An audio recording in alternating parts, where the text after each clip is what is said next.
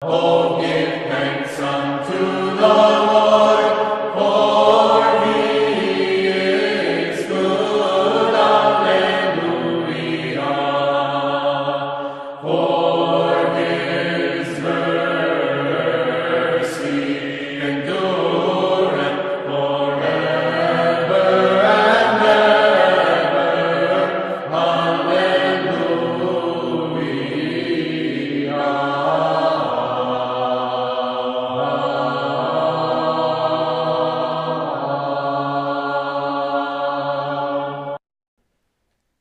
and welcome to the Orthodox Logos.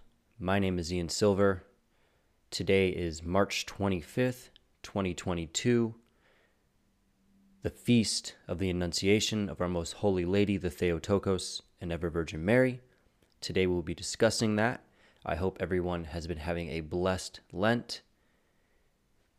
We are fixing some of the audio and video on the podcast as well as on the YouTube channel. Everything should be up and running fairly shortly. I want to try to get back into doing more Lives of the Saints and also talking about certain feasts. I'm going to be having some clergy on a little bit more regularly.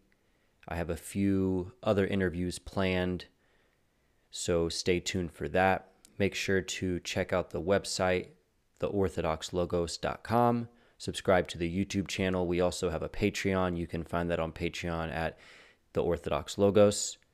And I want to say thank you to everybody who has supported in the in the in the past and people that continue to support whether it's on Patreon, whether it's purchasing the beard oil that we've released, the magazines, clothing, um, helping donate, whatever it is, we really appreciate it.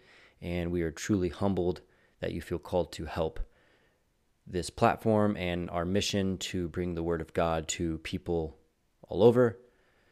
So, yeah, let's go ahead and get into this. Like I said, today is the Annunciation of the Most Holy Lady, the Theotokos and Ever Virgin Mary. The Feast of the Annunciation is one of the earliest Christian feasts and was already being celebrated in the fourth century. There's a painting of the Annunciation in the Catacomb of Priscilla in Rome, dating from the second century. And the Council of Toledo in 656 mentions the feast, and the Council in Trullo in 692 says that the Annunciation was celebrated during Great Lent, which we still see and still do to this very day. The Greek and Slavonic names for the feast may be translated as good tidings.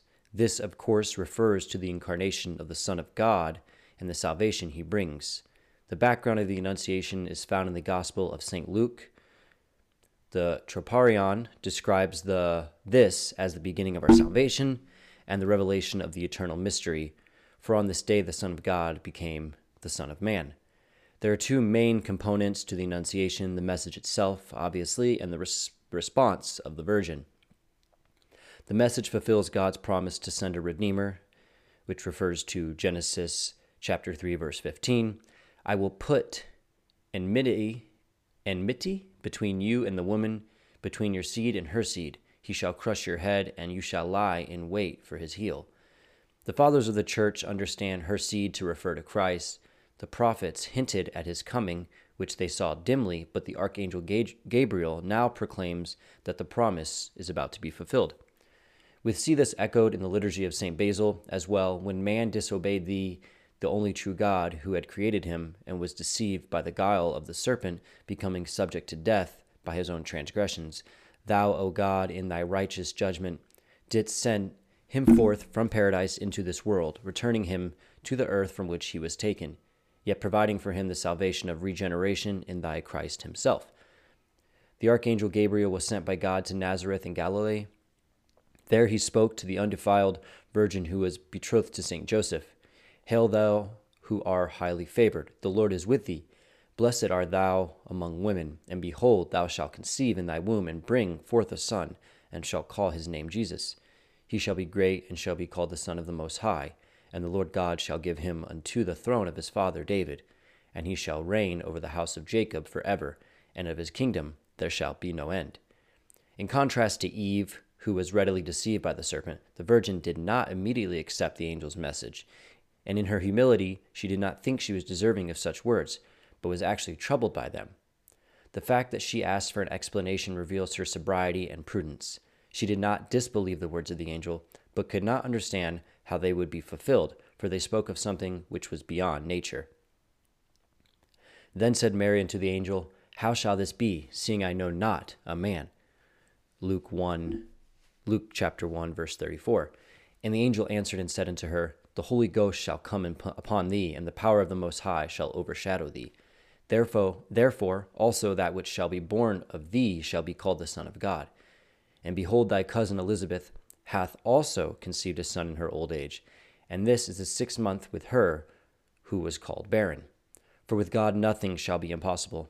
And Mary said, Behold, the handmaid of the Lord, be it unto me according to thy word. And the angel departed from her. Luke chapter 1, verses 35 through 38. In his sermon 23 on the day of the Annunciation, St. Philaret of Moscow boldly stated that the word of the creature brought the Creator down into the world. He explains that salvation is not merely an act of God's will, but also involves the virgin's free will. She could have refused, but she accepted God's will and chose to cooperate without complaint or further questions. The icon of the feast shows the archangel with a staff in his left hand, indicating his role as a messenger. Sometimes one wing is upraised as if to show his swift descent from heaven. His right hand is stretched toward the Holy Virgin as he delivers his message. The Virgin is depicted either standing or sitting, usually holding yarn in her left hand. Sometimes she is shown holding a scroll. Her right hand may be raised to indicate her surprise at the message she is hearing. Her head is bowed, showing her consent and obedience. The descent of the Holy Spirit upon her is depicted by a ray of light issuing from a small sphere at the top of the icon, which symbolizes heaven. In a famous icon from Sinai, a white dove is shown in the ray of light. There are several famous icons of the Annunciation. One is in the Moscow Kremlin, in the Church of the Annunciation. This icon appeared in connection with the rescue of a prisoner by the Mother of God during the reign of Ivan the Terrible. Another is to be found in the Dormition Cathedral in Moscow. It was originally located in Ustiug and was the icon before which Saint Procopius, the fool, prayed to prayed to save the city from destruction in 20 in 1290. One of the most highly revered icons in Greece is the Tinos icon of the Annunciation. The, uh, the Annunciation falls during Lent, but is always celebrated with great joy. The liturgy of St. Basil or St. John Chrysostom is served even on the weekdays of Lent. It is one of the two days of Great Lent on which the fast is relaxed and fish is permitted, and as we know, Palm Sunday is the other. So that was just a brief reading on the Annunciation as we celebrate it today during this time of Great Lent. I hope you enjoyed and I look forward to doing more podcasts and and readings here in the near future future. So make sure to like, subscribe, share this with your friends, give it a big thumbs up on iTunes and Spotify. That really helps out. I hope you continue to have a blessed day and God bless.